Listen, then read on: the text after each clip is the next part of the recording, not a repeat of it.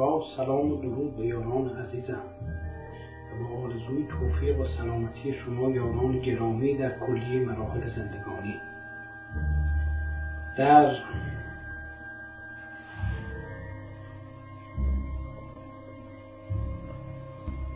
زمانی که فریدون توسط استاد خودش زیر تعلیم و تربیت قرار گرفت برای اینی که پا در میدون نبرد با زحاک بگذاره. یک اتفاق عجیبی افتاد. اصلا پیش از اینی که فریدون زاده بشه زحاک خواب فریدون رو دید. خواب شخصی می‌دید که به دنیا میاد و ریشه سلطه او رو می‌کنه و از بین می‌بره. خیلی نگران و مشوش شد و در صدد بر تحقیق و تفحص رو کنه پیرامون زاده شدن اون شخصی که سبب نابود شدن دستگاهش میشه.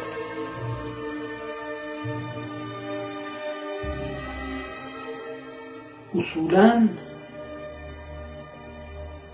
در مورد زحاک ما بیان کردیم که این شخص از ابتدای امر در ارتباط با اهریمن پرستان و کسانی بود که یک سیستم سیاه و تباه رو می‌خواستن بر جامعه مسلط و مستولی بکنن توی قسمت از صحبت شما شنیدیم که فرمودین اهریمن به سراغ زحاک اومده و باهاش یه پیمانی بستش بعد سوال اینجاست که این پیمانی که بین اهریمن و زحاک بوده آیا همون رابطه استاد و شاگردی بوده یا یه رابطه دیگه بود؟ یکی مرد بودن در آن روزگار ز دشت سواران نیزه گذار. گرانمایه هم شاه و هم نیک مرد ز ترس جهاندار با باد سر که مرداس نام گرانمایه بود به داد و دهش برترین پایه بود. پسر بود مران پاکدین را یکی. کش از مهر بهره نبود اندکی. جهانجوی را نام زحاک بود. دلیر و سبکسار و ناپاک بود. همان بیورسبش همی خواندند. چنین نام بر پهلوی راندند. کجا بیور از پهلوانی شمار بود در زبان دری ده هزار از اسبان تازی به زرین ستام ورا بود بیور که بردند نام شب و روز بودی دو بهره بزین ز راه بزرگی نه از راه کین چنان بود که ابلیس روزی پگاه بیامد بسان یکی نیک خواه. دل مهتر از راه نیکی ببرد. جوان گوش گفتار او را سپرد. همانا خوش آمد گفتار او. نبود آگه از زشت کردار او.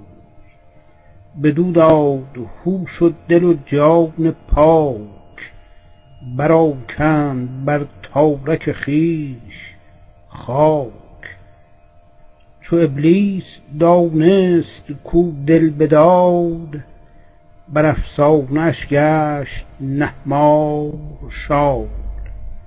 فراوان سخن گفت زیبا و نغز جوان را ز دانش تهی گشت مغز همی گفت دارم سخنها بسی که آن را جز از من نداند کسی. جوان گفت برگوی و چندین مپا بیاموز ما را تو ای نیک را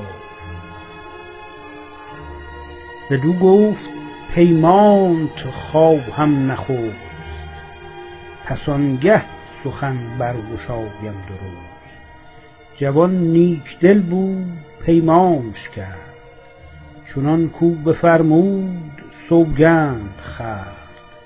که راز تو با کس نگویم ز بن ز تو بشنوم هر چه گویی سخن. بدو گفت جز تو کسی در سرای چرا باید ای نامور کدخدای در متن شاهنامه بیان شده که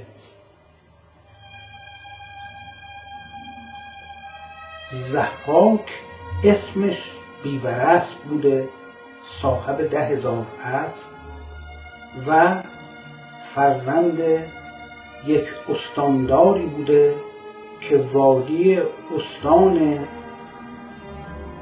معروف به دشت نیزه گذاران بوده و این مرد نامش مرداس بوده.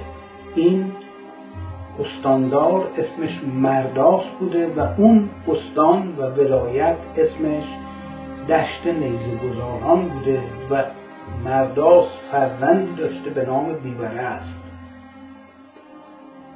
صاحب ده هزار اسب. و این به کار دامداری و شبانی خودش سرگرم بوده تا روزی که ابلیس به ملاقاتش میره. در حقیقت یک جادوگر میره. با بیورست ملاقات جادوگر. یعنی یه شخصی که عمر خودش رو در راه خدمت به شیطان در راه خدمت به اهریمن در راه به خدمت سیاهی و تباهی گذاشته. و در این راه هم ریاضت های در واقع نادرستی رو به خودش تحمیل کرده و یک قدرت های شیطانی رو هم کسب کرده. و به اسراری واقف شده که از طریق اون تونسته با نیروهای موجود در طبیعت ارتباط برقرار کنه و این نیروها رو در اون بستری که می‌خواد به کار بگیره. این نمونه یک جادوگریه که به جادوی سیاه عمل می‌کنه. و چون در خدمت شیطان و در خدمت سیاهی و در خدمت ابلیس خود وجودش اصولا تجسم و تشخص ابلیس و شیطان به شما میره یک چنین شخصی میره به ملاقات بیوره است و اون رو تحت تأثیر تلقینات خودش قرار میده و در کوتاه مدتی اون رو متقاعد می‌کنه که می‌تونه به درجاتی برسه که حس جاه طلبی رو که این با شیطنت خودش در وجود بیورست دامدار برانگیخته بوده ارضا بکنه. و اون وقت بیورست که مایل میشه که این اسرار رو یاد بگیره که آدم مهمی بشه این بهش میگه نه. من اینا رو در صورتی می‌تونم به تو یاد بدم این اسرار رو که تو شاگرد من بشی. اون میگه خب من می‌خوام شاگردت بشم. میگه نه شاگرد شدن عبارت است از عهد و پیمانی که تو باید به من ببندی. تو منو به عنوان استاد خودت قبول بکنی همیشه و سر از چنبر اطاعت من نپیچونی. باید با همدیگه عهد ببندیم پیمان ببندیم.